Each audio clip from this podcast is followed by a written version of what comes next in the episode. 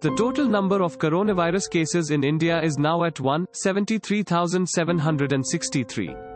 The country has witnessed the highest ever spike of 7,965 coronavirus cases in the past 24 hours. New 265 deaths were reported in the time frame, according to the latest data released by the Ministry of Health and Family Welfare on Saturday. Of the total 173,763 cases, 86,422 are still active. One patient had migrated to another country.